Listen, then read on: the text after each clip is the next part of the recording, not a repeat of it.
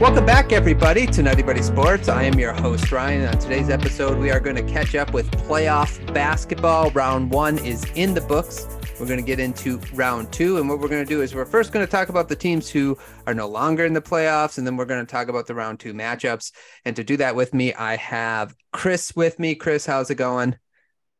Uh, better. I've I've went through the five stages of depression after the Bucks humiliated themselves, and we've come out on the other side. Yeah, but remember, Chris, it wasn't a failure. It Oh, wasn't yeah. a failure. And MJ failed a lot too. And then Clint, Clint, how's it going, man? Uh, similar. I've I've come from the cocoon of life, questioned my uh, purpose being here, but uh, on to another day and uh, go go Nuggets. This is why it's great to be like a lottery team, guys, is because during this time of year, I'm just like, ah, I can enjoy basketball.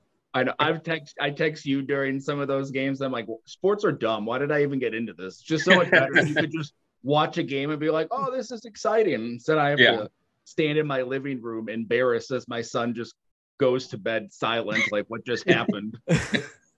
I was I was talking to people Wednesday night before the game started, and they're like, "Oh, how you doing?" And I'm like, "Okay, right now, I'm going to be very upset in about two hours from now."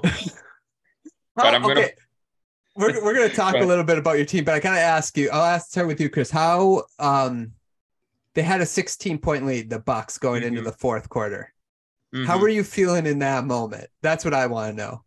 Uh, I was feeling pretty good at the start of the fourth quarter, and it was basically gone within a minute or 90 seconds. Um, as soon as Giannis uh, had a pull up three pointer with like 10 minutes to go, I said, This is over with. They're going to lose because they just completely. You, once Giannis starts doing pull up jumpers, you know that the offense is there's no plan. and they're they've let off the gas because they did the exact same thing uh, Monday night Mhm. and they came out and started playing the exact same way at the start of the fourth quarter. I said, "This is over. They're gonna the Heat are gonna win." So Yeah, I was pessimistic immediately. Yeah, it's crazy they get into their ISO uh, basketball and offense so much. Uh, Clint, did you feel sort of the same way at, at 16 point lead?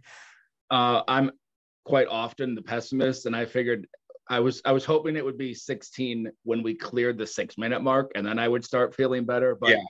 I went I went from okay 16. They missed a bunch of shots, but Miami went like two minutes. I think there was no points for the first two minutes, and I'm like, all right, well Miami's not scoring, and then they had like seven straight. And when Kevin Love hit that three from the top, and I was like, well, here we go. Yep yeah, uh, and then uh, w- when you were watching the last play on full fold in regulation, when um, not the last play, but the play before the last play, Uh, when did you when Jimmy caught the pass, the inbound pass? Mm-hmm. Did you guys know it was going in at that point? Oh yeah, I, Well, yeah. Yeah, I, I just when they pulled Brook Lopez from the game, I was like, well, this is going right at the rim. Like, who's back Yep. there? Who, who's back there? Like, you could and the pass mm-hmm. from Gabe Vincent was like a pop fly to center field. Like he just lofted it. No one could get back. And no one's gonna out jump Jimmy Butler for it. So hmm It Yep. did look like Pat Connaughton kind of got in Jrue Holiday's way. I will say that, but yeah, it was. uh Yeah, I, I figured it, once Jimmy Butler touched the ball, I'm like, oh, that's gone. it's just a bet. Okay, well, let's let's talk about. We'll, we'll get to the Bucks. We'll talk a little bit more about them, but I want to say goodbye, so to speak, to these teams that all been eliminated from the playoffs. So I kind of was thinking it this way, like you know how eh, we're going to get a little bit morbid here. You know, you have your gravestone when someone dies, and the first sentence is kind of like you put it on their gravestone or their tombstone. So this is kind of what I want to do to sort of end these team season is what would we what phrase or word would we use to put on that that sort of tombstone to with uh with, with each team and then it kind of gives us a glimpse of what we think about them moving into next year. So let's do that. Let's start in the West. We'll talk about the Wolves first. Let me start with you Clint. Was there a word or phrase that you would use to describe that team? uh, yeah, I wrote down what's the plan here.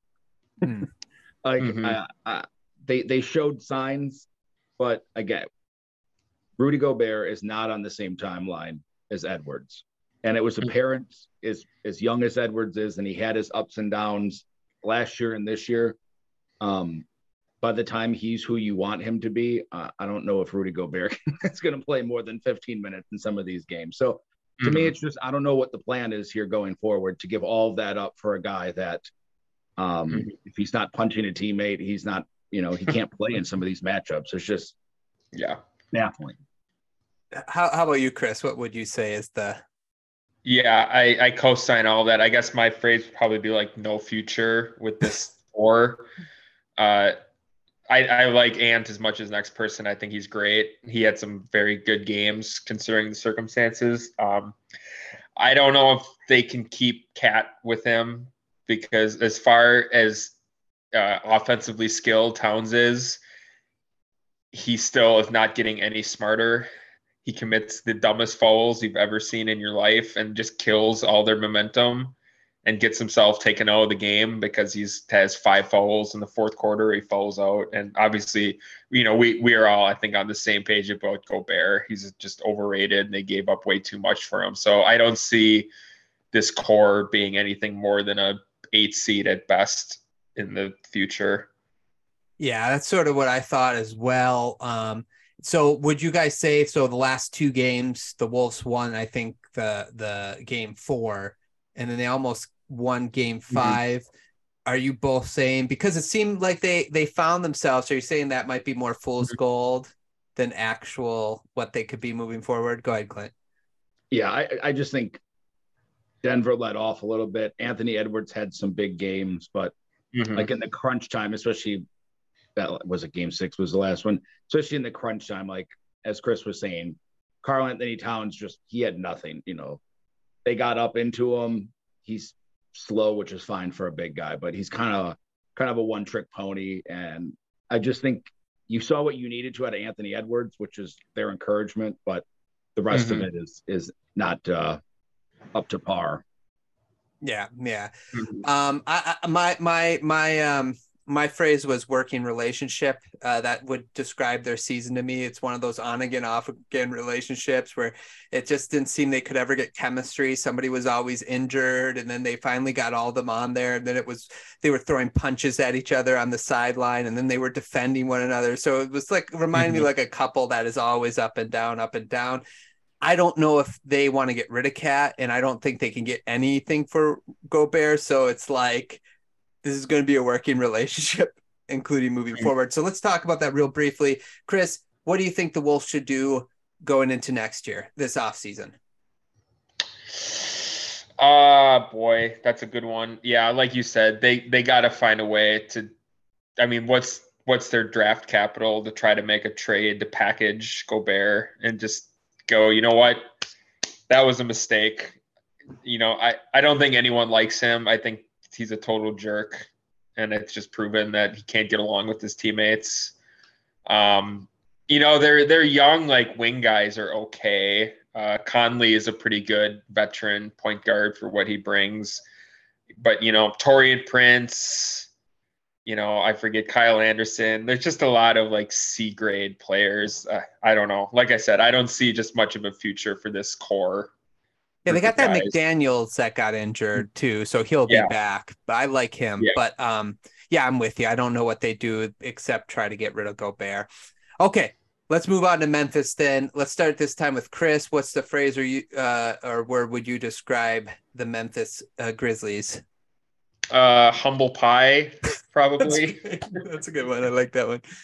Um, yeah, I mean, I think we said it kind of uh, when we did the preview. They're way too confident and cocky uh, for this whole half of the season for being a team that hasn't won anything. Um, I don't know what Dillon Brooks is thinking.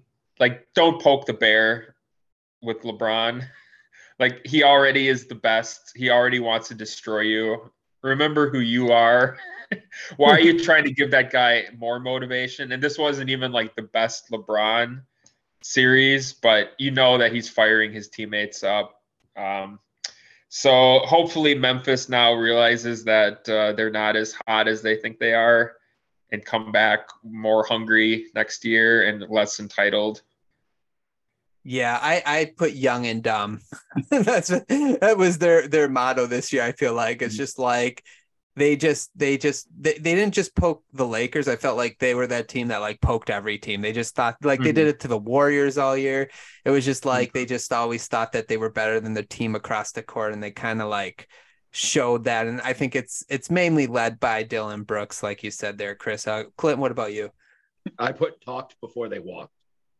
That's a good one, yeah. You know, they yeah. just you know, you run your mouth which which is fine. Like I think you you mm-hmm. got to be confident yeah. And throw a little bit out here, here, and there. If you want to have a thing with the Warriors from time to time, fine. But you know, you should probably win some of these games before you do it. Like dispatch them in the playoffs, and then you can, mm-hmm. you know, as annoying as Klay Thompson can be holding up the four rings all the time, you're like, all right, what are you gonna do? Mm-hmm. The guy won four rings. All right. Like they they, they got mm-hmm. there, they won it. Um, so they just need to take it down a notch because I think it just when you do that and then it starts going south, it snowballs because yeah, if you're Dillon Brooks and you're running your mouth like those last two or three games, it gets in your own head because you know what you did and you're out here three feet short on a three pointer and you know that rattles mm-hmm. in your head like I just said all of this and you're just mm-hmm. putting so much more pressure on yourself and your team that I think it snowballs on them and when things go rough then you turn to the like well if he didn't shut if he would shut up over there, maybe maybe LeBron wouldn't be coming at us right now in the fourth quarter. Yeah. That's fair. That's fair. Okay. What what where do they go from here, Clint? Then what what would you say is the next step for Memphis moving forward?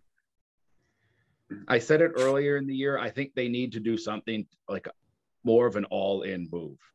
I personally mm-hmm. would get rid of Dillon Brooks. I know he serves a purpose yeah. on that team, but I think he's too much of a wild card that you can't you need to reel him in, but he needs to be that level of crazy to be effective. But I, I just mm-hmm. think I know they're young and they draft good, but I, I thought for most of this year and probably going forward, they need to make that one kind of go for it move because these seasons passed and we saw with John Morant, like he looks great, but you know, one fall, he's kind of a reckless player. So mm-hmm. Yeah, it'll be interesting to see what they do with Dillon Brooks. I think he's either I think he's a free agent this year. Um, and if I'm Memphis, I let him go and just start Brandon Clarke when he gets healthy. And like you said, there's still that uh, potential that they do that one all in, in move, um, which we said that they should have done at the beginning of the season, like you mentioned. Okay, let's uh, talk about the Clippers. The Clippers. What phrase, Clint, do you have for the Clippers? all I could think of was big yikes. Like, oh, like, I feel so bad watching those games.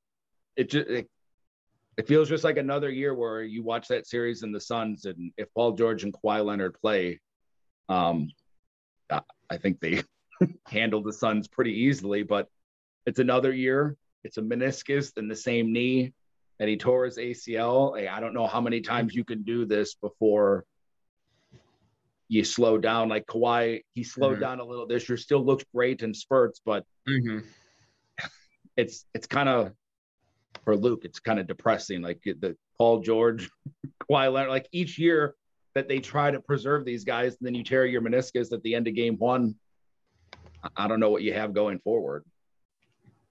Yeah, it was sad, wasn't it? I think even if Kawhi would have just been healthy that series, they probably win it just just based off this what happened in that series. What about you, um, Chris? What do you have for their word or phrase?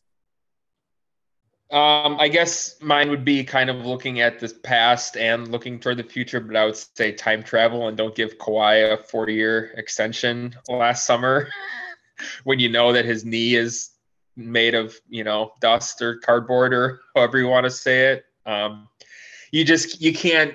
I know it's the new NBA where your your back your player best player is going to play 65 games max, but you just can't give these big contracts to guys that are just constantly injured and then hope well things you know you'll load manage them all the way to the playoffs and we're finding the load management doesn't matter if you're going to get hurt you're going to get hurt and some you know some of it's obviously fluky but guys like Kawhi and even Embiid they just are not durable. You can't rely on them. So that that's my what I have to say for them.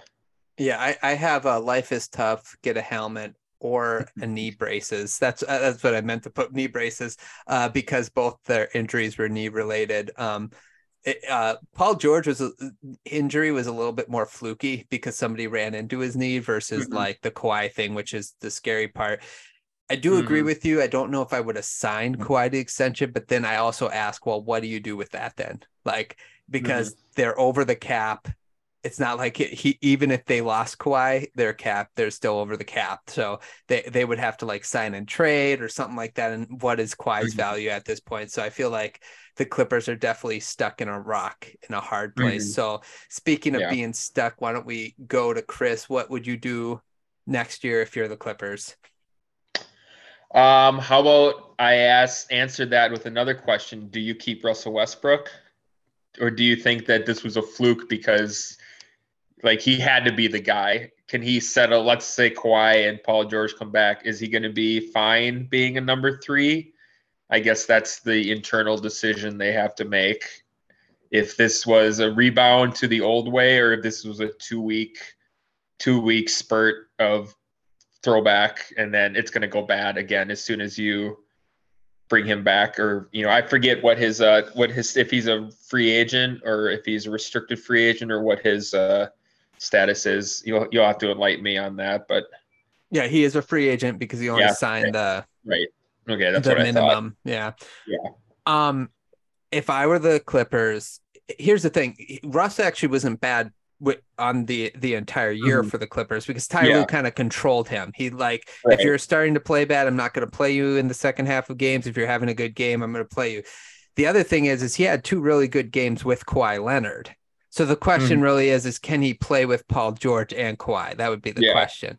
Um, I think he's a better fit on the Clippers because part of the reason why it didn't work with the Lakers is they had zero shooting and LeBron was the other guy on the team. So it's like if you're playing with LeBron James who needs the ball all the time and cannot shoot the ball, how are you supposed to also be, you know, need the ball all the time and you can't shoot the ball as well? So if I'm the Clippers, I think I'd bring him back. I I also say the Laker experiment with Russ was dead from the start when everybody found out they could have traded for Buddy Hield and whatever. And everyone's like, why did you trade for Westbrook then? You know, and give up everybody. Mhm. And then everybody basically wanted to trade him about a month in anyway. So uh, I Mhm. definitely would would I would bring Russ back, but we'll see what happens there. I also told Luke the other thing I would do get a big that can shoot the ball because if you can spread the court and make it less congested, and then again, the only guy on the court is that can't shoot is Russ. That's Yeah. going to open things up better for Kawhi and Paul George and Mhm. Russell. So get a big that can shoot the ball. Um, Yeah. Yeah, if you could get someone that's younger and quicker and replace Morris and Covington and have someone do the same things they do, just younger and better. And I also thought this was kind of a tough series for Zubac. Zu- Zubac, Zubac. Yep. Um, he just did not look very good at all to me against Ayton, who's Ayton is, you know, Pl- not the greatest. He's a solid player, but Yeah, Plumlee, Plumlee yeah, Plumlee better. nice. Yeah. Yeah. I actually would like to see Covington get more minutes. I mean, I could talk about that Yeah. series. Like he only played like eight minutes in the entire series, and he poked. Mhm. He like was more disruptive on defense than Marcus was all series whenever he played. Mhm. So I don't understand the Covington hatred.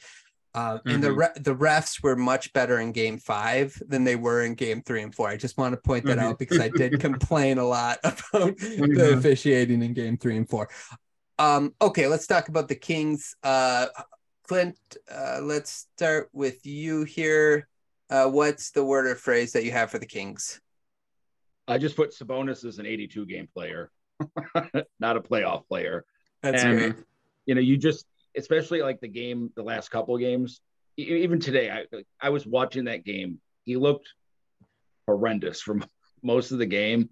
And then you're like, oh, he had like 26 points, eight rebounds, seven assists. It's just one of those where you look at the numbers, you're like, wow, well, he put up numbers. But if you watch that game, they just, they didn't respect him. He lost confidence and just taking a one dribble 17 foot jumper that, you know, I feel like during the regular season, you watch him, he at least takes it. Um, Mhm.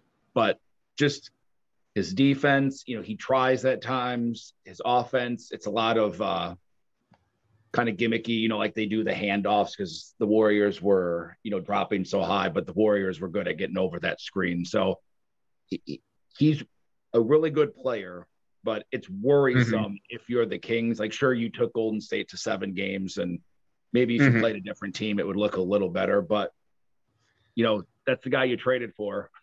Mhm. You gave up probably a top 10 guard to get him. Mhm. And it, it's good season for the Kings, but that made me nervous watching that, you know, you're going to tie your wagon to that guy going forward. Uh yeah, that that was a little nerve wracking to watch him in the playoffs. Chris, what is your word or phrase?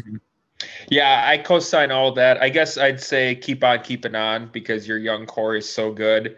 I don't know if you have to shake it up too much. I would maybe so the the oldest guy out of all their you know top nine in the rotation is Harrison Barnes, and he was not much in this series. So I would say probably if you could find a way to replace Harrison Barnes with more of a defensive player, because that is kind of you know they're all offense, not much defense. Although I, I do think they actually did buckle down for the most part in this series. They performed better than I thought they would against Golden State. Um, try to find a wing and replace Barnes, and then everyone is going to get better. Murray's going to get better. Mitchell's going to get better. Fox is you know the best fourth quarter player in the league. Sabonis, get in the gym and work on your free throws, work on your mid-range jumper. You know, Monk is improving. He's kind of reaching his potential. So I think they're in very good shape for the future, but maybe just more, a little more defense. Yeah, Harrison Barnes. yeah, I, I agree. My my phrase is uh, that that um gif or gif of uh, the Joker going and here we go. That's that's sort of Mhm. the phrase I would use because I feel like this is just a good starting off point for them. Uh, they'll have to Mhm. figure out the Barnes and Sabonis part of it. Um, but I think we're start like I I, I think that they that teams are going to eventually learn that if you don't have like a top three center in the league, you do not pay your centers because they Mhm. get played off the court way too much.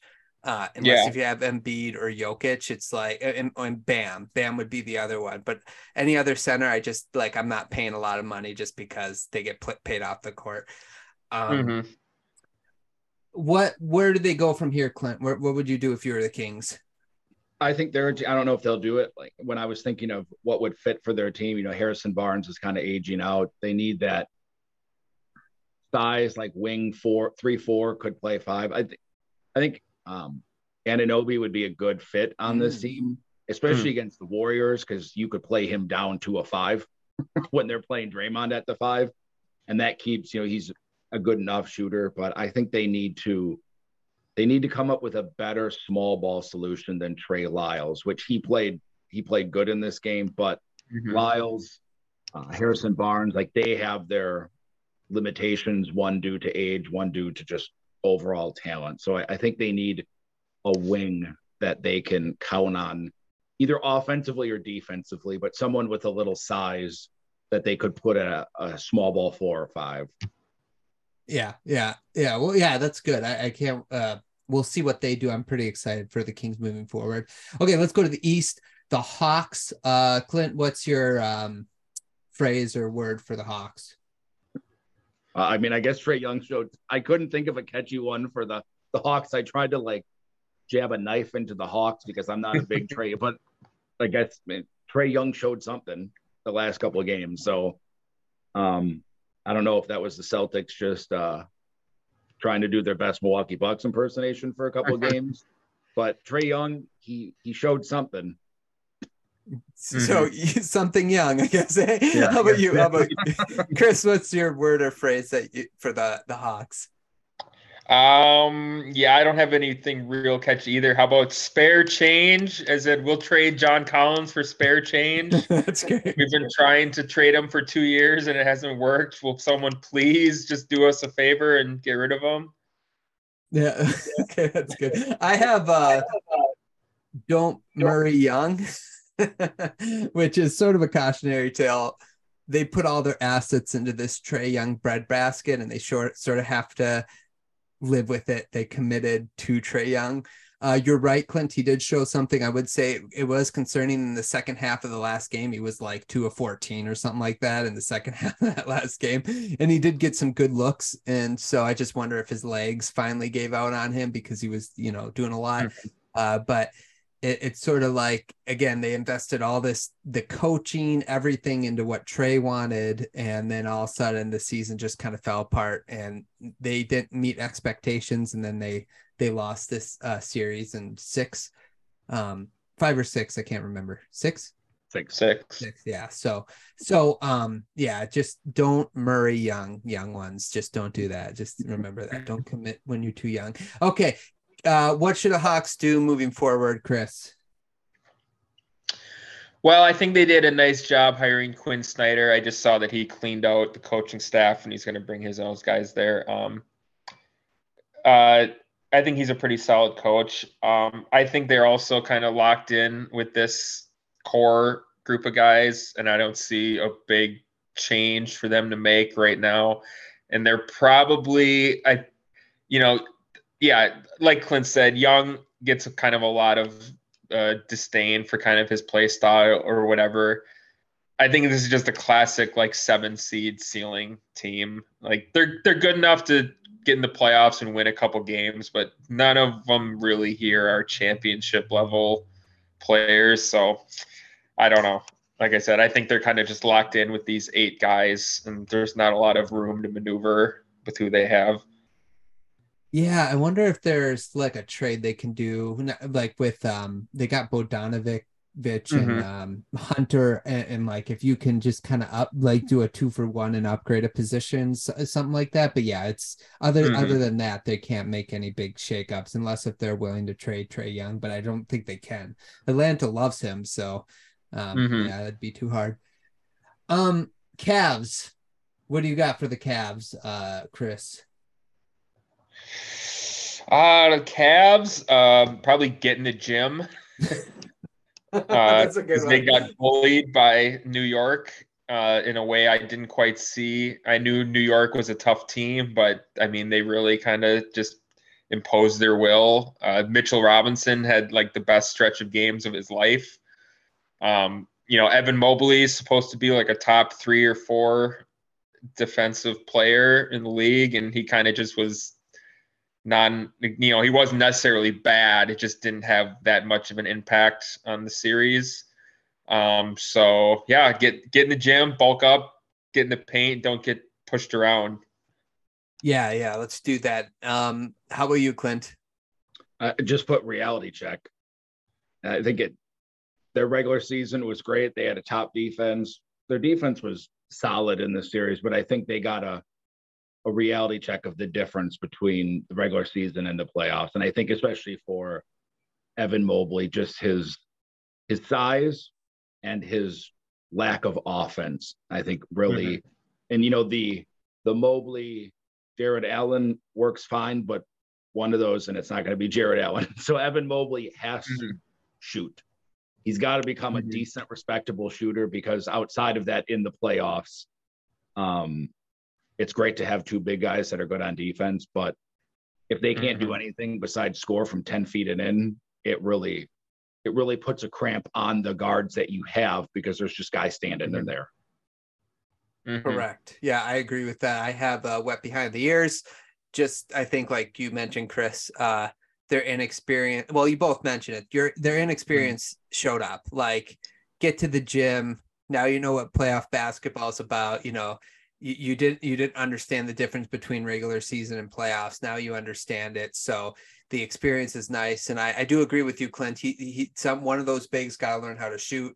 I also think the fact that you have two guards and that are six one and, and shorter it's it it showed in this series that help you know no matter how much you try on defense people are bigger than you um and that kind of showed so they need i think they just need a wing a 3 and d wing like every other team basically somebody who can pick up a guard like Brunson 90 feet from the basket and and and you know slow him down a little bit something like that but uh uh, which I guess goes into our next thing about where do they go next. Um, Clint, where do you think they go next? The the Cavs.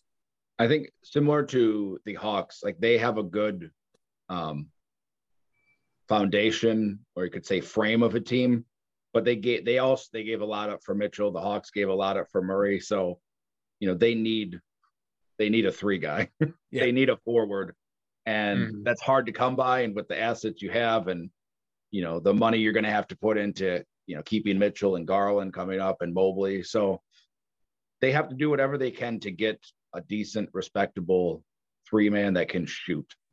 Um, you know, I wouldn't overly worry about defense too much, especially if you can get Mobley in the gym, get his offense, at least a mid-range, you know, jumper consistently so you can move him around. But they they need scoring on the wing besides just hoping mm-hmm. that Donovan Mitchell can go for 40 or that Darius Garland mm-hmm. can go for 40.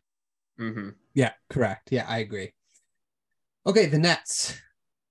What do you got for the Nets, Chris? What's your uh uh perpetually little brother. no matter what happens, they're never going to be more important than the Knicks in that market. I don't know. There's not a lot to say about this series. That was not very competitive. Yeah, that's great. That's great. Uh, Clint. I think it should just come with like the Patrick Beverley meme where he's just going too small. Too They're just they were too small for. I think they were too small for.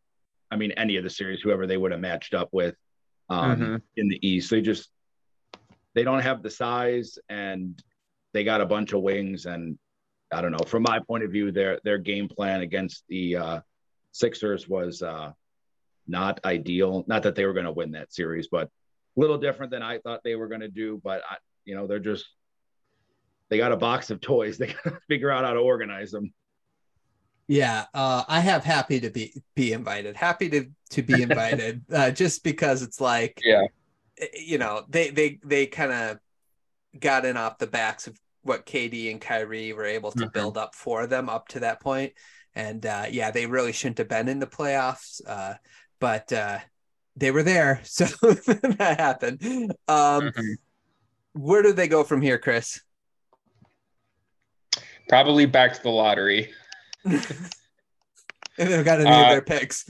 No, they they got yeah. They, well, they gotta hope that Mike Mikal Bridges develops into like a star, and I think he's very good. But he's 26, so you know I think he's perpetually going to be like a third option or second option at best.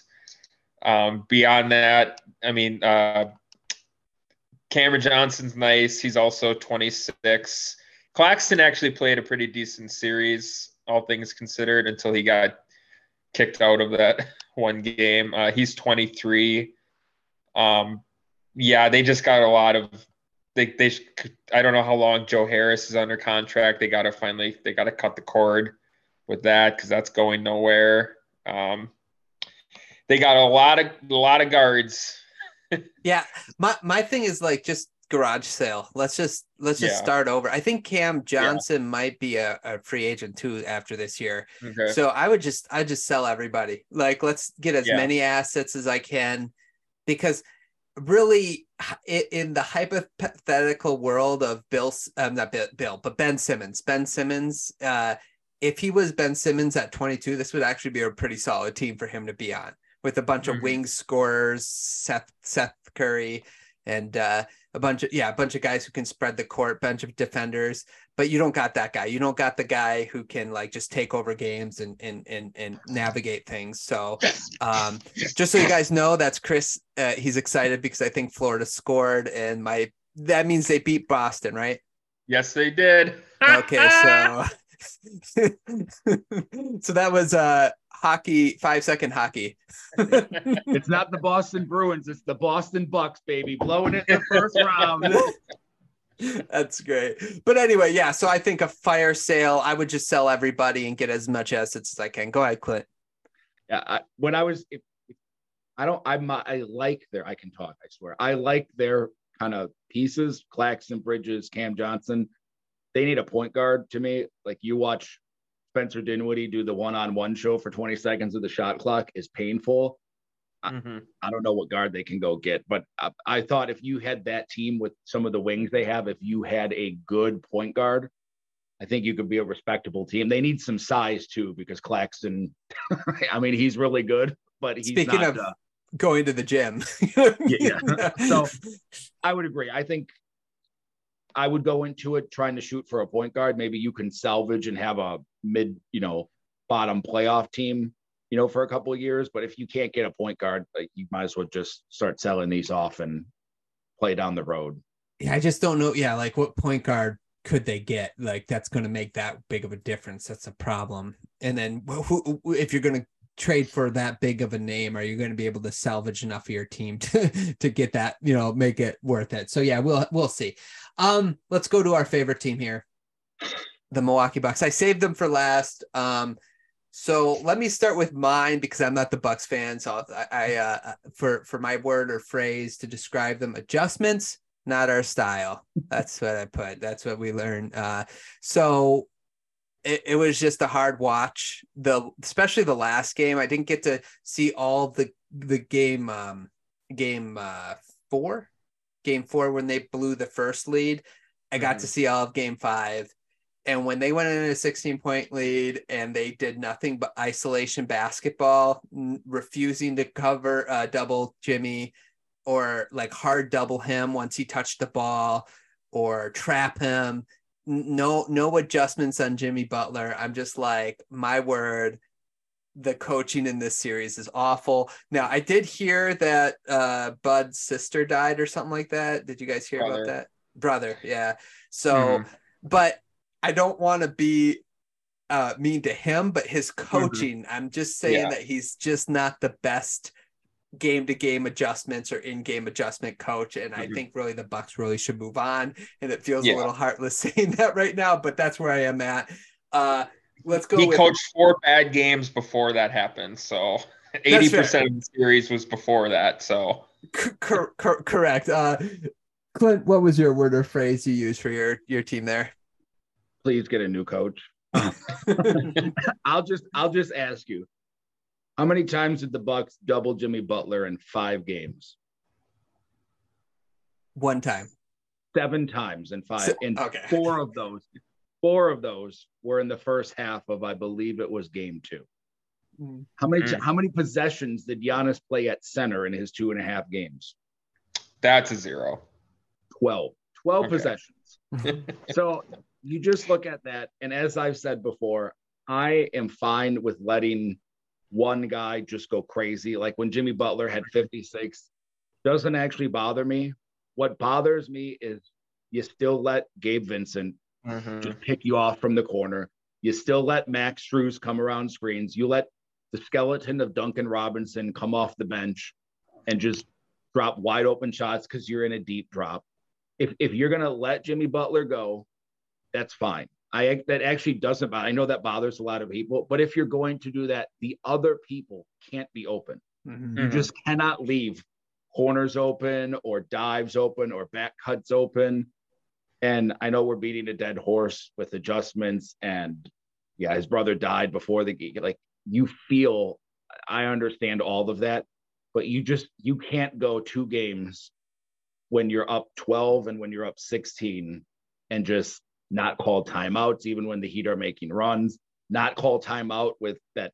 I know there was half a second left. I bet you they would have put more time on the clock because I think there probably would have been like 0.9 seconds. Regardless, mm-hmm. You don't call timeout in overtime after the first, you know, pass. Middleton didn't take that three. You got to call timeout. Mm-hmm. It just it's so frustrating because you understand like you're the number one seed, so you don't want to do the whole oh Miami is dictating to us. But from the minute game one started, when you saw the starting lineup in game one, Miami's obvious strategy, their only strategy for the series is we got to jack 3s mm-hmm. And the mm-hmm. Bucks didn't come off of that once.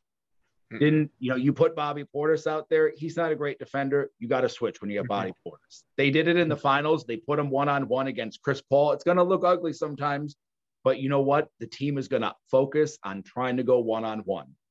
You don't do that, you can stay in a drop, you can't stay in a deep drop the whole time. Mm-hmm. Got to come up to the level, like all of these stupid little things, and you just watch it going. I felt like we solved this two years ago. We played a worse Miami team and just blew them off the court mm-hmm. by just putting Giannis at the five and just switch everything. Mm-hmm. Just switch everything. Did yeah. it against Phoenix. Like it's so frustrating that the whole you just watch the series. And despite that, game one was a you know, fairly close. Miami pulled it off. Game two, you blew them off the court. Game three, apparently the Bucks didn't know there was a game that day. That was ugly. But game four and game five, majority of those games, is what I expected for the series. You're up 12, Mhm. great. Miami's trying, but they can only do so much. And then, like you said, we don't have a plan. We're just going to dribble around, look at the clock for 20 seconds, take a step back. And then again, you wait till Miami goes on a 9 0 run to start the fourth.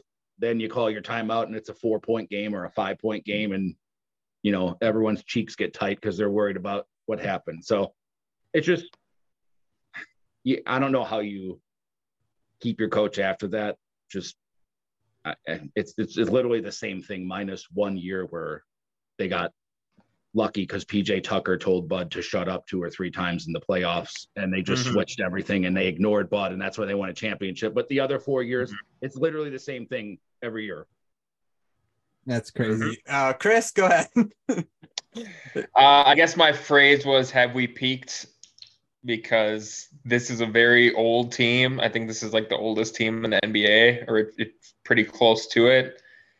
And uh, everyone basically took a step back, or is taking steps back, and they have no or very little trade assets to work with. They have zero draft capital for like six years. They got no first round picks until like 2028. Um, they traded five second round picks for Jae Crowder, who Bud had planted on the bench.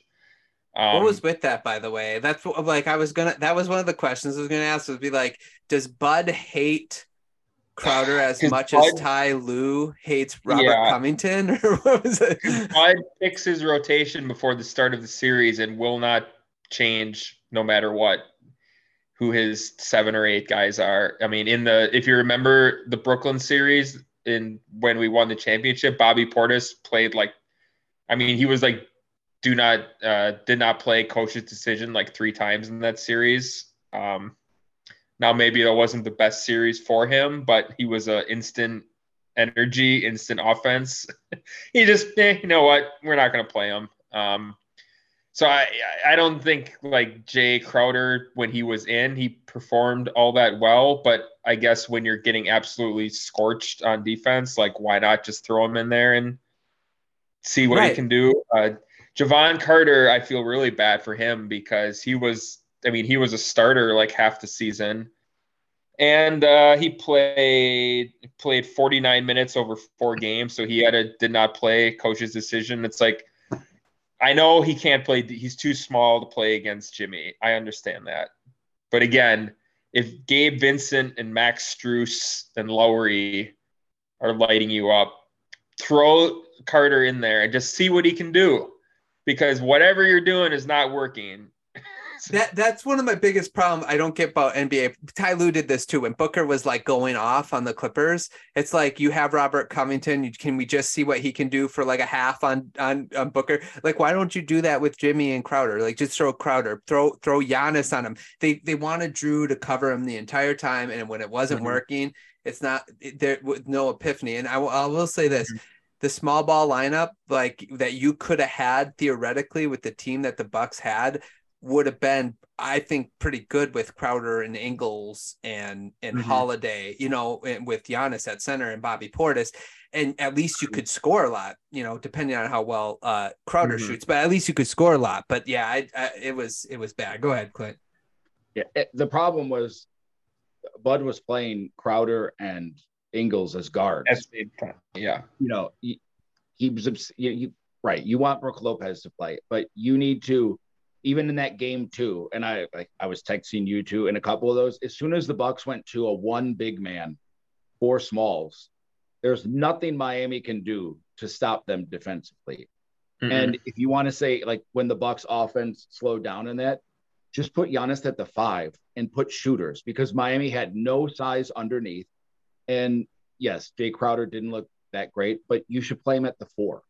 Like even when Kevin Love is in there, if the, yeah, he if, can, the- he can play against Kevin Love. That I can guarantee. if if you put uh, Joe Ingles or um, Jae Crowder on Kevin Love and the Heat's offense then turns into let's throw it to Kevin Love in the post, that's a win. I don't even care if he shoots 50% on that. That's a win because you're stopping them from running all the screens. So you just the the idea not to go small against a team that doesn't have size was just was just stupid. And their idea of size was Kevin Love. And again, Giannis mm-hmm. on Kevin Love is a terrible mistake because he always wants to help. Bobby Portis on Gabe Vincent in stretches of the game, or Bobby Portis on Kevin Love again is stupid because Bobby Portis doesn't want to stand at the three point line. It's just mm-hmm. it's a lack of understanding what you have and where to play him. Like Jevon Carter, same thing. He's undersized. You're going small anyhow. Again, if you want to put go one on one all the time, it's a win. Even if the guy is cooking, mm-hmm. if he's just going one on one and these guys are shooting, I would consider it a win because mm-hmm. you know even though Miami shot the poop out of the ball for five games and they probably won against the Knicks guy and they shot like 33% today, which you know yeah would have been a miracle. Just them going one on one, I think, is what you want. Yeah. And they just refuse to do anything to force him into something not comfortable. Mm-hmm. Yeah. I would. I, I do want to add, though. I don't think Giannis was ever really healthy. Not that that that oh, has no. anything to do with anything, no. but you could just tell tell the way he was even shooting free throws that mm-hmm. you know he was thinking about his back. Like I don't know if you yeah. ever played basketball with a hurt back. Uh, I have when I was young and dumb and shouldn't have. And like when even when you're shooting, like it, it takes your back to do so. You know, like you bend your back. So you're thinking about your back even when you're not thinking about your back. So it was clear to me, even when he was shooting free throws, he was still in a lot of pain. And I think if mm-hmm. Giannis was healthy, uh, with that many free throws, he probably would have shot a better percentage than like yeah. 10 of 24 or whatever well, it was. And, and I don't want to use injury excuses either, but he's also got like a lingering wrist injury that kind of no one was like, I don't didn't see too many people commenting on that. Everyone was focusing on the back, but like he missed a pretty good amount of time like the last month of the season.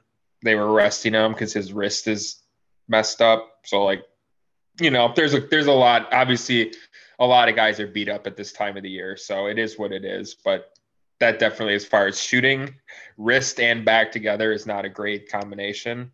Correct. Yeah, that that's a good. But then oh. again, if you had a coach that actually had a strategy instead of play fast and play random, you would say, you know what, we could just throw it to both of our seven footers and no one on Miami. The only guy with height Miami has is Bam, and he can't cover both Giannis and Brook. So every time they actually went to that strategy, they just basically scored points at will, i.e., Brook Lopez had a 36 point game. Well, let's just stop doing that and just start chucking up threes. Well, that's the thing I don't understand. Like when your offense is stagnant, like Brook Lopez is sneaky good in the post. I, like people don't realize how because he played mm-hmm. back in the era where like post game was actually a thing back in like mm-hmm. 2000s, 2010s. Um, so like if your offense is stagnant, why not just give him a couple post touches? It can't be any worse than you know mm-hmm. Holiday doing a fall away three or you know whatever yeah. or, or Khris Middleton. But anyway, let's talk about them moving forward next year. Uh, let's start with you, Clint. Uh, what's what's something you like to see them do for next year? Um, minus the new coach is, I, I mean, there's not a whole ton they can do. They pretty mm-hmm. much got to bring it back together. Um, I think a key is hoping that Khris Middleton just opts in. Because if he if you have to resign him, you can't resign and trade him because um, it hard caps you, and they're way over that.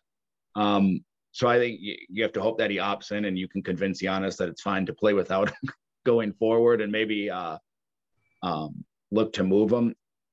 I think you have to move off of Grayson Allen, oh, Bobby yeah. Portis. Like I know Bobby Portis is loved, but mm-hmm. there's just there's too many series where you can get you can easily do away with them. I mean, Phoenix should have been able to, but Phoenix Monty Williams did to Mike Budenholzer in that series. But I don't know. He just he he's great regular season player for you.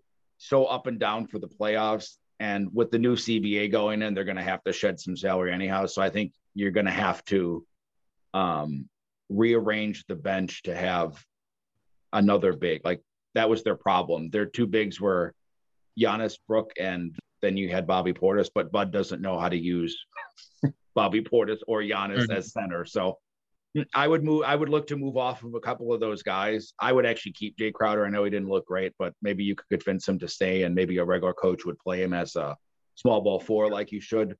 Um, and it, it, it's going to be hard to get younger. You kind of got to ride this out, and if you're going to make a move, you have your 28 and 29 first round unprotected picks you can shop out there. But um, unless someone really wants to come here, you know, like Dame Lillard, he just wants to come here. I don't know. I don't know what they're going to do. How about how about you, Chris? You sort of in the same boat. Yeah, yeah. Like I said, they're they're all getting just a little bit older. I just saw today that they were. I guess this is old footage that I hadn't seen before, but they're talking about how Jrue Holiday has already got one eye on retirement um, after his current contract is up. So I think that would be either after this season or maybe the next at the most. Okay, so two two two more seasons. Okay. Um, yeah, Middleton, I love the guy. His knee is cooked. He doesn't play defense anymore. Um, obviously, he's still got some very good shot making ability. Um, if I may, too, this is less to do with the uh, future, but you know, Charles Barkley said the year we won the championship, this is the dumbest team in the NBA, and they just keep on proving that right. I don't understand how a team full of like 10 year veterans that's already won a championship can have such bad fourth quarter decision making, like just dumb passes and dumb shots. Like you would just think that would be all out of your system. Uh, so, so Middleton is part of that. They're just too in Holiday. They're just too erratic in the fourth quarter. Uh, what they need is an actual point guard to handle and let Jrue play shooting guard and let him just do his defensive thing on the other team's best guard. And then in the fourth quarter, you have someone that has good decision making and won't just, you know, jack up threes and brick them in the playoffs. Um, how they're going to get that, I don't know. Because like Clint said, they they're just they don't have a lot of wiggle room. They don't have enough. They're hard capped. They don't have draft picks. So what you're going to do, I don't know. I uh, I think moving on from Bud could be good also because he refuses to play young players in the regular season when games don't matter. Like MarJon Beauchamp was playing pretty regularly for like two months and then he just decided to stop playing them. And I don't know if MarJon is all that good, but you have to at least know what you spent a first round draft pick on and see if he is any good. Yeah. Because he could be, you know, your wing three and D, a young three and D guy but we don't know because he doesn't play them. Um, so I, I would put maybe a hope on him developing, but we'll see. Yeah, I think I think part of you guys like there was that rumor. I think I sent it to you, Chris. I, I think I sent it to you too, Clint, about the Houston Rockets being interested in in uh, Middleton. I feel like that could be a blessing in disguise because the Rockets seem like a dumb organization. They want they want to bring Harden back too, and mm-hmm. Harden's going to want to win um, maybe either you can get like a couple young players from from the the Rockets um, or mm-hmm. a, a three way sign and trade. Um, I know you said that they're hard cap, but they can make it if if the cap matches, they still can make a trade work, correct? So yeah, I'm just the sign and trade hard caps you, so they're already way like you would have to cut almost everyone from the bench to do a sign and trade. Well, you were just talking about getting rid of them anyway. So I mean, yeah, I just yeah, I'm not saying you shouldn't do it. I just like I think your best bet is that he opts in, and then at the trade deadline, you ship him somewhere he wants to go. That mm-hmm. you know, like the Rockets are like, oh yeah, we didn't get James Harden, but we'll take Khris Middleton or Dallas, and Dallas will give you a couple picks and you know someone it, it, that can do something. Yeah, and it sounds like they want James Harden and Middleton. They want they want to like build like a super team. So oh, so what? Yeah, I, that'll be a super team. Yeah, yeah, yeah, yeah. So, so well, and Jaylen Brown I think was the third guy. So they're, they're after these three guys I think because they want to build like a roster with them. So they're willing to trade like their young pieces and stuff. Um, but you guys want an older guy. I, I sent the idea maybe like a Bradley Beal could be interesting. Um, Mike Conley, I think, is a free agent. That would be an interesting veteran point guard that would be able mm-hmm. to set up the, the guys where they need to be as far as like he, n- mm-hmm. not being dumb. Um, I was thinking too, like if you can't get that guy, at least get somebody who's actually a good ISO player. Like mm-hmm. if if you make a deal, so someone like yeah.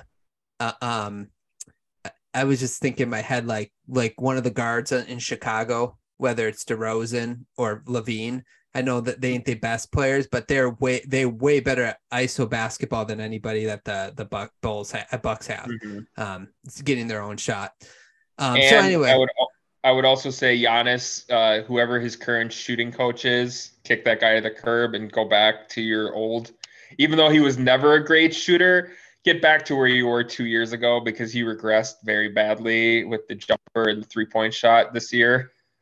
Yeah. For whatever reason, I, I guess I don't know enough to say, but just get back to being competent or close to being competent at that, and it'll all be gravy yeah, no, that's fair. That's fair. But yeah, so there there's some maybe a little bit of wiggle wiggle room they have. I think that the most obvious change they can make though is go after Nick Nurse and just grab him and say, hey, let's win championships with the best small ball five you can ever have in Giannis because he wanted to play Siakam at five. He's like six eight. So that that's the best thing they could do. Okay, guys, you ready to go on and talk about some playoff matchups? Okay, so that that segment took a little longer than I thought it would. So we'll maybe we can kind of rapid fire a little bit quicker these the the matchup. Uh, uh, so let's go into the first one. We're going to talk about the Suns versus the Nuggets. Okay. So let me start with the questions I have, then I'll let you guys jump in with any questions or statements you want to make. And let me start with you, Chris uh, in this series. So uh, the game was already played. Full disclo- disclosure: the Nuggets beat the Suns. They kind of blew them out towards the the end of the game. Um, Clint, how worried should we be of the Suns based off of not just last last night's game, but really the series we saw with the Clippers? Um, I would be quite concerned. That that was alarming. We talked about it via text in the first round. You know, Paul Booker and Durant had to play a lot of minutes just against a team that was playing a lot of backups. But I just I don't like what I saw matchup. I mean, Phoenix only put up five threes in the first half. They gave up 118 offensive rating in half court in that game. And I think they have a minutes problem and a math problem mm-hmm. against Denver because they Denver is obviously not going to give up those threes. And Phoenix doesn't run a lot of, you know, they're not going to run a pin down so Kevin Durant can get a three. I mean, he's he's not Klay Thompson. He's a Klay Thompson level shooter, but he can do other things. So I think they're going to run into if Booker and Durant aren't going for a 40 each and making all their mid range. Um, I think they're going to get they might get shot out of this series relatively quick. Yeah, I think mm-hmm. I think they they have a problem. So against the Clippers, that that game three and four that I complained so much about, they had 73 free throw attempts. They needed 73 free throw attempts to beat the Clippers second unit without Kawhi and without PG. So uh, that's when I was like mainly concerned for this team, especially because of the fact that those games were close and definitely winnable by the Clippers. Even the last game, game five, they shouldn't have been close and they almost came back and won that.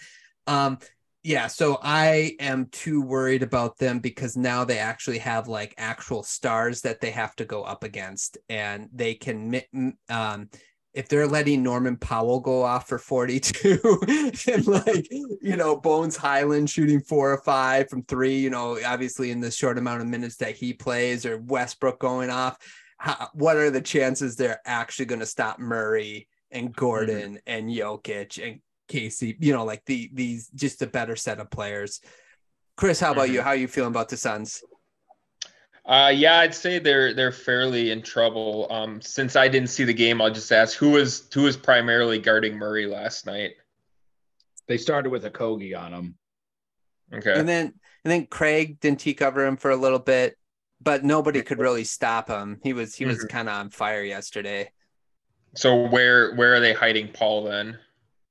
It looked like okay. So who was guarding Gordon? I didn't pay like I watched the whole game, but I guess I didn't watch who guard Paul guard. Did you notice? I think they put uh, Paul on Pope. Yeah, Pope. And they were just hoping, you know, because he's yeah. not really a dribbler, so they're trying to yeah. hide him. Yeah. Okay. Yeah. That that makes sense. Um, yeah, they're gonna need Ayton to step up big, which I don't know if he's capable. Of doing that against Jokic. Although it looked like Jokic had another, that's like three bad shooting games in a row for Jokic. That's a little weird.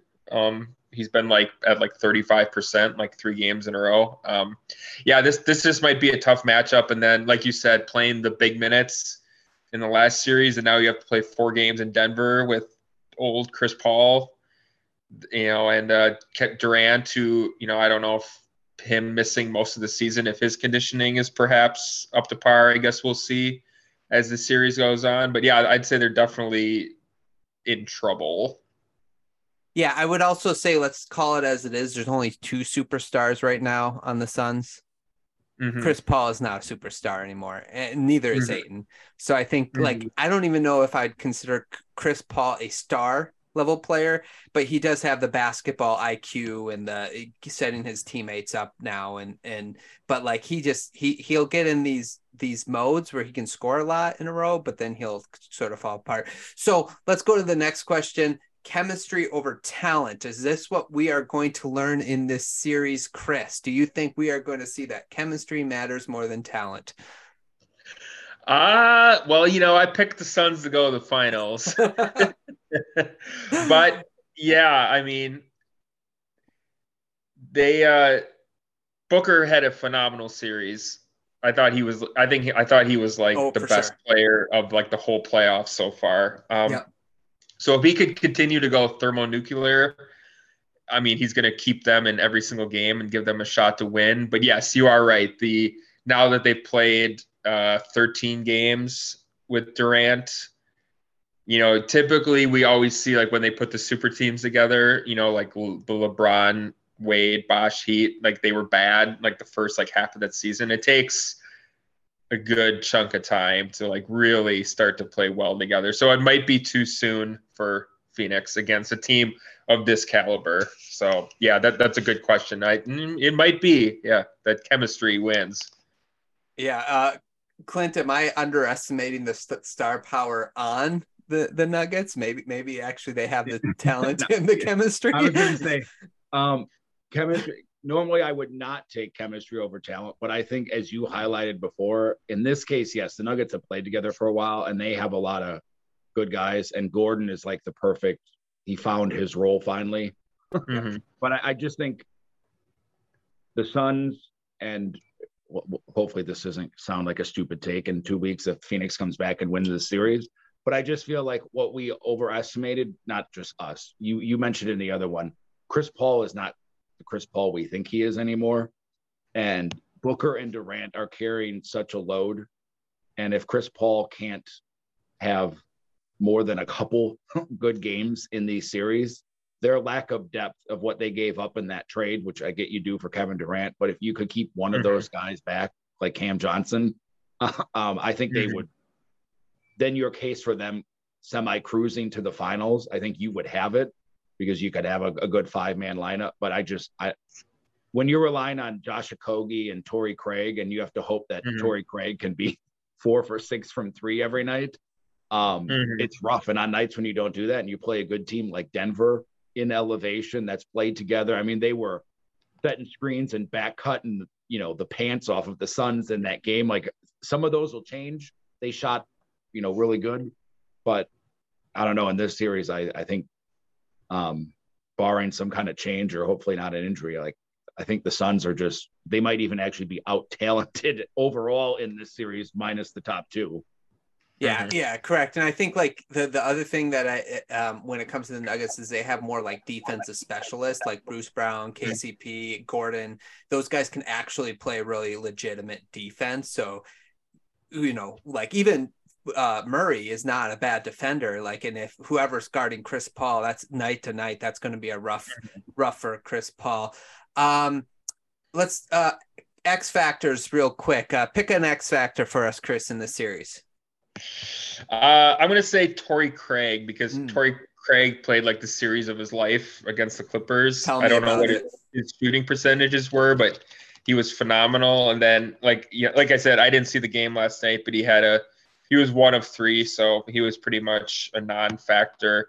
Um, if they could get anywhere sort of that production that he had the last series, that could be huge for them. Yeah, no, I, I agree. I agree. I can't believe he did that last. He hit a shot like like two a second left on the shot clock in the mid range that like you're like that guy never takes that shot ever. Yeah. How did he make it? So, uh, Clint, what do you got for X Factor? I have Ayton. I mean, he played yeah. terrible in Game One. There's that funny clip you've probably seen where uh, Jokic drove on him, which is probably why Jokic he, he missed like four tippins and then blew the layup anyhow. But Ayton just like was standing three feet away, just doing nothing for three of the misses, and then he walked back in. Like, I, I he's got to play like hard. He's he's got to run. He's got to do it everything he can. Um, otherwise, I don't think they have a chance inside. Yeah, I like I like that one. I actually had Ayton as well. I'll just throw Aaron Gordon as well. The other thing, the other factor that I think that we'll see in this series that we didn't see in the Clippers series is sort of the height differential between what the Clippers had to throw at them defensively versus what the Nuggets.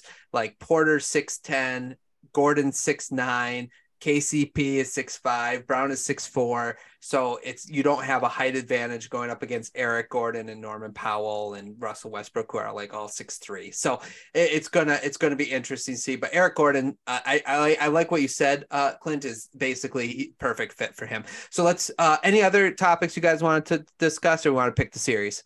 Okay, let's pick the series. I know you had the Suns going to the finals, but you know, we get new information and we have to reevaluate Chris. So who do you got winning this series? Let's go Nuggets in seven. Clint? Nuggets in six. Yeah, I had Nuggets in six as well. So uh, that's what I got. Okay, let's go to the other game that was played earlier today. Knicks, uh, the New York Knicks uh, versus the Miami Heat. Uh, the Heat won game one. Uh, Jimmy did seem to sprain his ankle, but if it, if I, you know, if you know Jimmy, he'll be out there uh, next game. So let's uh, ask you this, Clint, as a scarred Bucks fan, do you think that Jimmy Butler can do it again? Um, minus him rolling his ankle today, which he didn't look good those last five minutes. That's um, true. I, I, mean, I don't think New York has anyone. I mean, they'll probably have a better plan. He, he I mean, they didn't give up 56 to Jimmy Butler tonight, so at least, at least they did that. But um, I think he can do it again. I mean, he likes the big stage. I don't think New York is. Uh, they're a good defensive team, but they're not overpowering by any means. Mm-hmm. You know, you. I just watched that game thinking the Bucks are so dumb. They could have just walked to the Eastern Conference Finals watching that game, but mm-hmm. um, I don't know. I the ankle sprain makes me worried um, because if, if he's not 100%, then I do think they're in trouble. But if he's fine, then I think the Knicks are in trouble. Mm-hmm. How about you, Chris? What do you think, Jimmy? Jimmy buckets. Yeah, obviously now that there's an asterisk, but going into this, I know people were like, "Oh, they they expended all their energy to beat the Bucks." I don't see that at all. It was five games. um, so I mean, they did it in the bubble, playing every other day. you know, I don't see any reason. I'm terrified of Jimmy Butler. He's like the shark from Jaws. He just never stops. So, uh, hope you know, just for the sake of the series, I hope he's healthy. But yeah, I, I have no reason to think he can't keep doing it. All I know is when the 2K updates their roster and he's sitting at a 97 and Kawhi Leonard's still at a 92, I'm just going to be so annoyed. But yeah, just ridiculous. Um, let me ask you this, Chris. Uh, the Knicks, how important is Randle for them to win this series? Because last series he was absolutely a no-show, you know, yeah, even when he played. So how do you think? Uh, how important do you think he's going to be uh, in this series, if at all? Yeah, I kind of sort of gut reaction says not as much as you would think. Um, obviously, he's a very physical player, and I think maybe that could be big as far as just you know the Heat are going to try to bully you a little bit, and he's not going to take that. But yeah, his his offense was horrible, and obviously, you know he's he missed this game. He was injured all last series too, so kudos to him for gutting it out in the last series. Um, but he's so inconsistent and erratic with like the three point shot that you know he might just go ahead and shoot them out of games. So yeah, I, I don't know. I think they might be okay. I mean, they might have lost anyways, but yeah, I, my gut is kind of like it's not as much as you might think. Okay, what about you, Clint? What do you think? Yeah it's hard to say. Like, I am not a big Julius Randle fan. He has games where you're like, wow, this guy is amazing. A couple of those Celtics games where he's sitting mm-hmm. step backs, but I mean, you you just going through the game today, and you just like I, I don't know what impact he has that that changes. I mean, he gives more physicality, mm-hmm. so that could help. But I, I think, you know, I think the Heat would do what they did to the Bucks and put Kevin Love out there a little more and just try to shoot him shoot him out of it. Um, so I, I think he could help because I mean Obi Toppin had a fine game today, but he's more of a just run around, catch alley oops. Yeah. He jacked what 11 threes today, so yeah. he gives you that aspect. But um, in a physical series, maybe he has a place of at least you know enforcing it. But I I don't know if he would play into Miami's hands in the half court, just doing his dribble, step back, fade away game, mm-hmm. three or four straight possessions. Mm-hmm. There was a game this year where Randle went for 43 against the Heat. Um, now, now I will say this. This is what I, I think is interesting. So obviously Mitchell Robinson, um, not not like this season. He wasn't like during the season being touted that much in the playoffs against the Cavs when you have two seven footers and he on the other side and he's like dominating and and stuff like that. It's like, yeah, that guy's he's valuable. I'm just wondering um if they lose the the option to go small ball because even though Bam's a really good center, I like him as sort of a small ball center, you know. Um I think that it allows teams if they want to to go small as well and they don't really have that option without him because like you said he's physical. Obi toppin is not. He's like a 100 pound 150 pounds soaking wet. Like he's very thin you know he needs to go to the gym as we would say. So I, I almost think that randle might have been more impactful in the series just for the option to go small ball. Now I don't think you have that option because you don't have somebody like you know like six eight that's a physical big body that can beat around with Bam, if that makes sense. So, mm-hmm. but it's hard to make that argument when you saw how, how ineffective he was last series. And to be fair, it could be partly because of his injury. Let's just be a little fair to him. But um, mm-hmm. yeah. Okay, X Factor. Let's go there. Uh, Clint, you got X Factor for us? I'm going to go with Brunson because I think this might be a this could be a difficult series for him the way Miami is going to play him. I mean, I think what was he 0 for 7 from 3? I think he had a terrible. Yeah. 0 for 7 from three, still had 25, but on 23 shots. So, you know, unlike the Bucks, um, you know, Miami has a plan for him. And I think he's a small guy. This is where it might kind of come back to to hurt them to get a little physical with them. Kyle Lowry can flop and run into him and fall down, and they can do all their little tricks. But mm-hmm. he would be mm-hmm. my X factor. He's going to have to play real good, I think, for them to pull this out. Mm-hmm. It's it's funny you mentioned uh, just it just came to me, you know, because Brunson is a smaller guy. He's not like the number one you want on your team.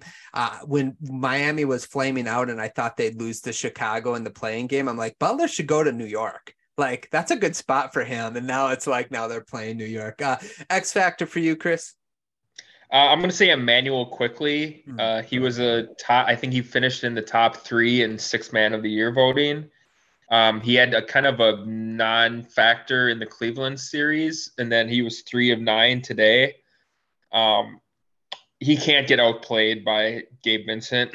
if you're, I know Gabe Vincent is starting and Quickley's off the bench, but Quickly was a huge spark for them during the regular season. He would come in and have instant offense, and he can't continue to no show this series. So that that's my choice. Yeah, that's a good one too. I like that one. I I was actually going to go with the sort of like a, a group like the shooting of the Heat.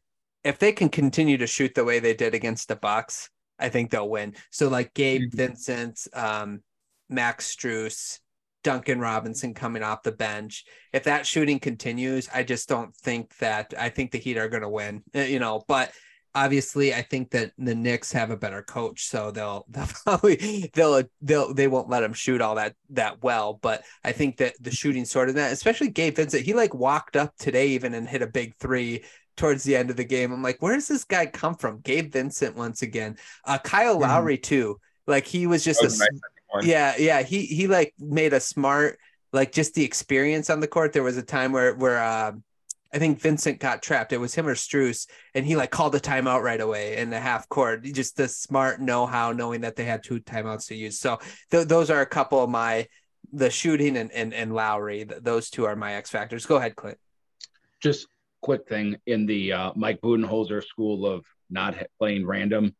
Um, after Butler got hurt, the Knicks had 12 possessions and they didn't go after Jimmy Butler Yes. once. Yep. They kept running the screens. You know, I Yep. RJ Barrett had him and he set a screen to get Jimmy Butler off. And you're like, this dude is like jogging up the court. So let's just let him stand Mhm. in the corner. Just Yeah. That those was little dumb things that I hate that teams Yeah. do. Okay, Yeah. I I 100% agree, but how much is it the affection that Thibs has for Jimmy Butler for playing against him all those Yeah. years? He didn't want to make got Jimmy look bad.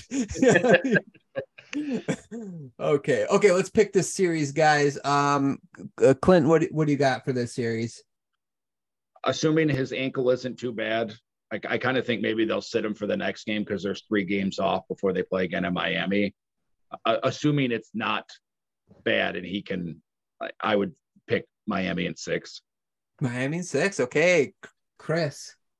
Uh, I kind of, I kind of agree there. Miami in six. Oh man. Okay, so I'm gonna be fair to my prediction before I saw the game yesterday. I was gonna pick New York in seven just simply because of home court. Um, and I thought the teams are sort of evenly matched. Um, so I had the the Knicks in seven.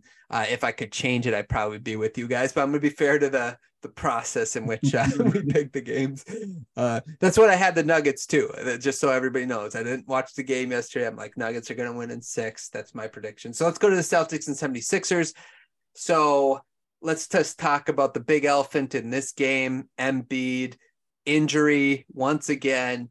Uh, can Chris, can the 76ers survive an Embiid injury? Even him playing at 80%? Uh, no. No, okay. That's a simple. What do you think, Clint? No, I, Yeah. I didn't think they had much of a chance with him healthy in this series. And if he's going to miss a couple games or attempt to play and not be able to run, I mean, it's probably worse if he attempts to play and can't run because the Celtics will just go small and run.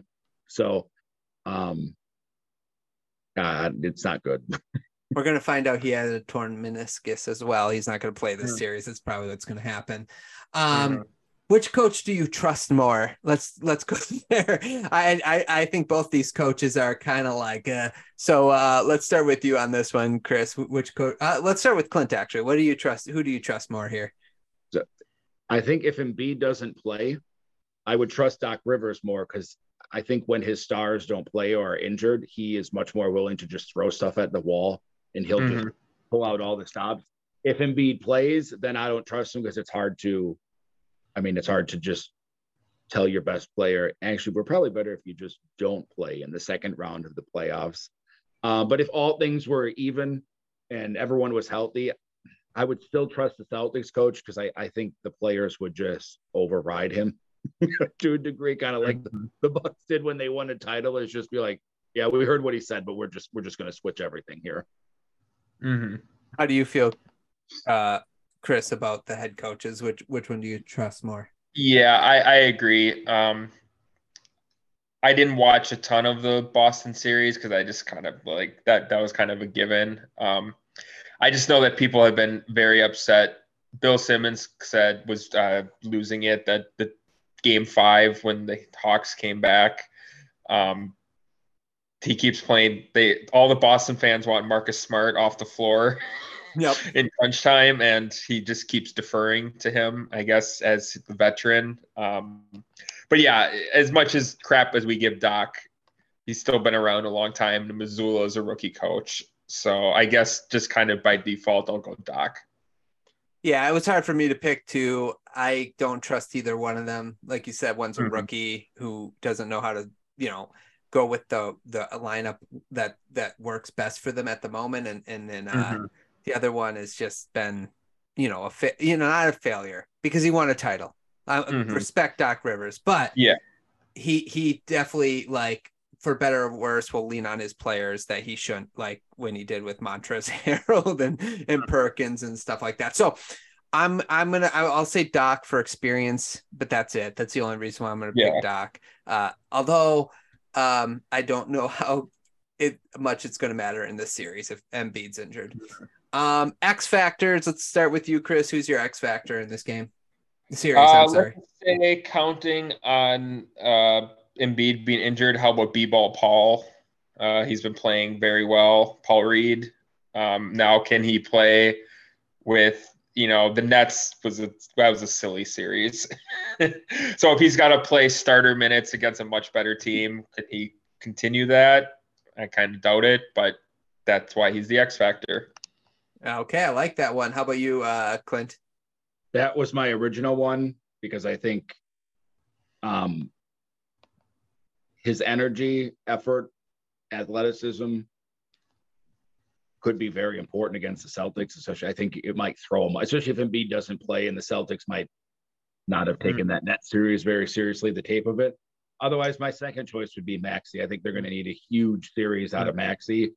Um, and it's it's tough against the Celtics because they have good defensive guards, but they're going to need him because I think Harden is going to get just roasted in this, this series mm-hmm. with the size. It's funny because I had that same order, but I'm going to go to my third guy then and say Tobias Harris. Uh, let's get let's get that mm-hmm. money, man. I mean, like, uh, if you because he's going to be now either the second or third option on offense. Uh, so let's uh, let's show him why you got paid over Jimmy Butler um, on the 76ers, and let's get some. Mm-hmm. Let's show him like he's going to have to guard Tatum or Brown, and he's going to have to put up points, and he's the the you know he's their height so to speak uh, versus like someone like Maxey who's a little shorter. So yeah, mm-hmm. Tobias Harris is my third on that. So uh let's pick the series. Anything else first? Do you want to talk about this series or just want to pick it? Let's pick it. Okay. Uh, is uh, Harden going to be in shape or is he, you know, he's pulling the Odell Beckham and going on vacation before the playoffs? Oh, did you see that video? Like, I guess they I caught him on the video, like slapping a guy in Vegas. yeah, it just he's he's just an unserious person. He's an unserious player. That's why I, I can't stand him. Yeah, if you're the 76ers, you let him go back to Houston, right? Yeah. Yeah, you're just like, hey, can we get Jabari Smith back in a yeah. sign and trade or something like that? Can we just get Where, yeah, yeah, yeah. Um, okay, let's pick the series. Chris, what do you got? Celtics in a gentleman's sweep. Uh Clint. I would agree. I'm on the same page. Okay, let's go to the last one. We found out this this uh, afternoon. Obviously, the Warriors beat the the Kings, the Los Angeles Lakers. Warriors. By the way, did you guys know that this is the first time in NBA history since the playoffs started where there's a one, two, three, four, mm. five, six, seventh, and eighth seed that is participating in the playoffs right now in the second round? Wow. Did you guys know that? know that? Yeah. As a Bucks fan, you're Very welcome. Nice. you're welcome, history books. You guys made history. Just yeah. think of that. okay. So anyway, uh, let's uh, start with you, Clint, on this one. Can LeBron coast in this series? So let me set up this question. You might be like, why Ryan have this question? He coasted a lot in the last series. Like he, it was so funny watching him watch Rui and um, mm-hmm. Russell and um, Reaves, just like they would take three, four possessions in the row, and LeBron would be just sitting there in the corner, like ready for the catch and shoot or whatever. He just like took time off. He coasted that series. Um, so, what do you think? Do you think he can coast in this series against the Warriors, Clint? I do not, especially with Andrew Wiggins back. I think um, mm-hmm. I mean, there. I guess there could be small stretches where he could, but I, the war, the Warriors run so much stuff, and there's so much moving around. Um, him and AD does it. He has some games where you wonder if he knew the game was that night. So they're going to have to be locked in for all whatever, however many games this goes. What about you, Chris? Um, yeah, I just was looking at the stats. I didn't realize he had. Um, well, he shot twenty percent on three pointers, so his his true shooting percentage and his effective field goal percentage are below league average for that series, which just kind of ties into now saying this. Anthony Davis also had like below average shooting in that series, but the kind of dirty little secret of the Lakers ever since like the bubble season is that Anthony Davis is the true best player on the Lakers, I sort of think. Obviously LeBron they kind of go as LeBron goes, but Anthony Davis is the key that makes it all work. So my point in saying that is LeBron can't have a below average offensive series to beat the Warriors. So no, he will not be able to coast and he will have to give effort on defense. That that's uh, both good points, uh, especially the defense. I think like you both, you know, the defense and like you mentioned, Clint, they're going to be like rolling off screens, always moving. He can't just sit there and do nothing. So yeah, he's he can't. He's not going to be able to co- coast. So uh, let's ask it this way. I have I have the question: Will the team that controls the pace win? Let me ask it, you this: Does it matter who controls the pace in this series, or let, us start I with you, Chris? Think, I don't think so because the they slowed down. Now some of these games were more fast paced than the others, but I think we all expected a super fast paced, high scoring series, the Warriors and the Kings, and they kind of slowed down Sacramento. So I think Golden State is fine playing more half court against LA. Yeah, what do you think, Clint? Well, my brain my, my brain tells me yes, the Warriors should speed it up, but they they are both older teams the, the Warriors looked pretty dead in game six. Like they looked like they were showing some of it, but there's a short turnaround and they looked fine today. Mm-hmm. But I do think getting Anthony Davis out and running and LeBron using the effort, I, I think the pace will come down to, um, I know this sounds so basic, but shooting percentage. Like if the Lakers are just bricking shots, it the Warriors are going to run off of misses like that. Um, so the Lakers need to be, I think the Lakers need to be methodical and put the ball in the hole so, so that the Warriors have to slow it down some. Not that the Warriors are just going to try to sprint up and down the court like the Kings wanted to, but I do think if if it gets ugly and there's a lot of missed shots, I do think it can get away from the Lakers because um, some of the matchups, um, the Lakers aren't always attentive off ball, and when you got Klay Clay Thompson and Steph Curry and Draymond Green setting 37 moving screens that aren't called, like all that stuff it's going to lead to disaster, especially in Golden State. Yeah, mm-hmm. yeah. Um, I think it means more for the Lakers than it does for because I feel like the Warriors can play either style. Like obviously, mm-hmm. we saw Seth, um, Steph Curry today, like just go ham on the Kings, like half court. Even in the half court, he was getting anything he wanted. I just don't know, even even LeBron at this age, if he can just like do what he wants to do, especially going up against. He's probably going to go up against Green or Wiggins, and I just don't see him having his way with him like he, they, he did Xavier Tillman or Dillon Brooks. You know, so I, I, do think it matters a little bit more for the Lakers that they control the pace instead of and make their shots and, and push when they can and slow it down when they have to. Versus like the Warriors, I think the Warriors can adapt to either way. So.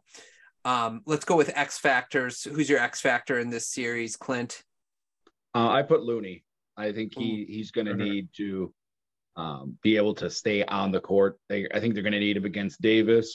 They're going to need mm-hmm. him for rebounding because I think Draymond Green can play Davis in stretches, but as much as Wiggins has the quickness, I think in a series where LeBron is trying to conserve energy, um, if Looney can't play, um, then I think LeBron is going to try to get inside, get in the post, bully ball it. But if you can get Draymond Green on LeBron and Looney on Davis, and it it works for those minutes, I think he's a key. They need him to uh, at least be a. You know, I mean, I, I don't think he's going to be Wilt Chamberlain twenty rebound games like he just was against the Kings, but just to stay out there for the minutes that he needs to be. Yeah, I I like that one. How about you, Chris? Um, let's go just as an X factor. Let's say maybe the uh, the second unit for the Warriors. Um, obviously, the starters are going to play. You know, this this game will series will more be decided by the starters, but the Lakers really revitalized their bench over the course of the season. You, so they had Rui Hachimura playing incredible this last series. Um, you know, Schroeder Schroeder is up and down. He didn't have much of a series, but how are those guys going to match up against Poole, Dante, Gary Payton throwing a little. They played Moody 15 minutes today. I guess maybe that was one of Kerr's uh, wrinkles that he was hyping before the game. But how are those guys? Are they going to be any factor at all against the Lakers' second unit? Yeah, that, that's a good one. I like that one. I'm I'm going to go with one of the obvious ones. I think is AD. To me. Like I think uh, you said that he's, he's he's sneakily their best player.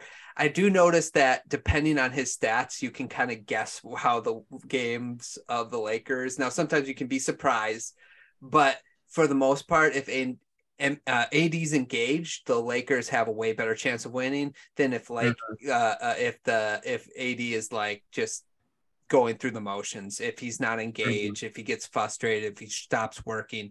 So i think i think the lakers go even though lebron's kind of the motor they kind of go as ad does. If ad's playing hot he's playing good it's the lakers are going to be fine as far as competitive. Mm-hmm. but if he's not i think the warriors are going to kind of run away with those games. And i think part of that um this might be a tough series. Now obviously ad has the speed and athleticism to chase guys outside the paint, but I thought he had one of the more dominant paint defense uh, series I'd seen in a while. I mean, he just absolutely shut everything down. Uh, he had four blocks a game, which I didn't know.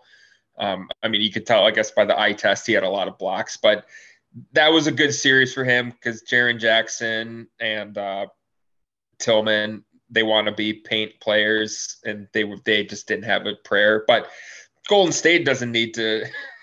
I mean, they're not throwing it into Looney and trying to score inside. So now he's going to have to like come out and chase people around the perimeter. So that might, you know, it might not be quite the defensive series that he had uh, last series.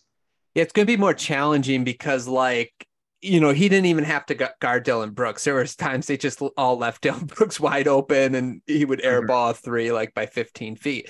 But yeah, in this series, you're not going to be able to do that. And the the amount, like uh, Clinton said, the amount of screens that they set, if AD isn't playing up on the screener, you're just going to give Poole, Curry, or Klay a wide open three, and you can't do that either. So mm-hmm. yeah, we'll, we'll, see how that works out. Uh, anything else you want to talk about when it comes to this series, guys? Or ready to pick it?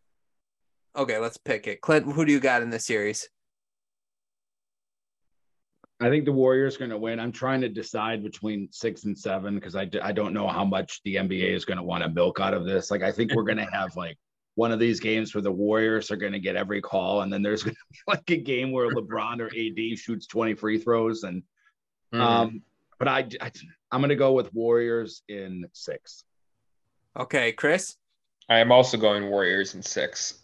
Yeah, I was going to be the funny one and say how many, however many the NBA wants. I was going to say. um, I, I just hope uh, if it's if it's officiated sort of like fairly, I almost think Warriors in five. I just think that mm-hmm. Memphis is sort of fool's gold that gave us this perception of the Lakers that I just don't think the Lakers are yeah. are as good as they looked and mm-hmm. um, I think it's because Memphis was a two seed, but they really could have been the seventh seed with their roster and the way that they played. So I, am gonna yeah. go. I'm gonna go. I'm gonna go. I'm gonna say Warriors in six as well, but I really want to say Warriors in five. Uh, because I, I, just I just think they played a harder series too. I think they're ready for this type of atmosphere. Yeah. you know, the Kings were a much better team than Memphis was. So, yeah. So I think Curry is going to turn Russell and Reaves and Schroeder into absolute food. well, I, like, yeah, they don't. Yeah, I, I mean, even Poole, like, I, he's not yeah. a good defender, but he's just he got yeah. the dribble moves to get where he wants to go. So, yeah. Okay, guys. Anything else? Okay. I don't think so. Perfect. Okay. I, I, I could, would be nice and give you guys a one last opportunity to change your finals predictions, but I had the Clippers going, so I'm I'm, mm-hmm. I'm in the same boat. And we got the Clippers in the box. So. okay. Okay. Hey, at okay. least I at least I was the pessimist and I stayed away from the Bucks. I picked the Celtics. So so real quick, I guess I who who would you have now, Chris? Just off after round one. Uh, I still don't necessarily trust Den. I, I know I picked them to win that series. I still don't 100% trust Denver. I thought they kind of played around with Minnesota a little more than they needed to. So I'm going to say Golden State Boston rematch. Okay, Clint. Um, I will go with um, Celtics uh, Nuggets. Mm, okay, yeah, I'm kind of with Chris. I think it's going to be a rematch, the Celtics and the the Warriors. But yeah, we'll... I, I, don't want the Celtics to win. now I'm just oh. looking for it like, all right, Of all the teams left, yeah, I don't hate Denver. So yeah. so let's go. I don't hate the Warriors either. I don't like Draymond, but I wouldn't yeah. mind it if it was the the Warriors no. again. But no, yeah. I, if I have to go for rooting, I want whoever wins this Miami New York series.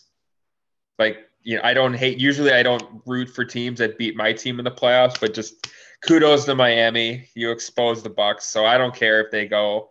I just hate Boston, Philly. So go Miami or go New, New York. I don't care either one of those teams. Yeah, I think the NBA's got to sort of fix the the the playoff seeding in the sense of like letting the the like wouldn't you guys have rather placed play against like the Cavs in the first round, like any other team than the Heat. I mean, Clint yeah. was feeling pretty confident, but uh, the rest of us were like, "Come on, the Heat." But anyway, okay. Yeah. Why don't we why don't we stop it here, guys? Thanks so much for joining me. Uh, we will do a round three when we get there. We'll recap round two and go into round three when we get there. Uh, thank you all for listening. If you haven't yet, follow me on Instagram at nuttiebuddie underscore Sports. That's when I show I drop podcasts, and also follow our YouTube channel, NuttieBuddie Sports. Uh, thanks again for listening. I hope you guys enjoyed, and we will talk to you guys soon.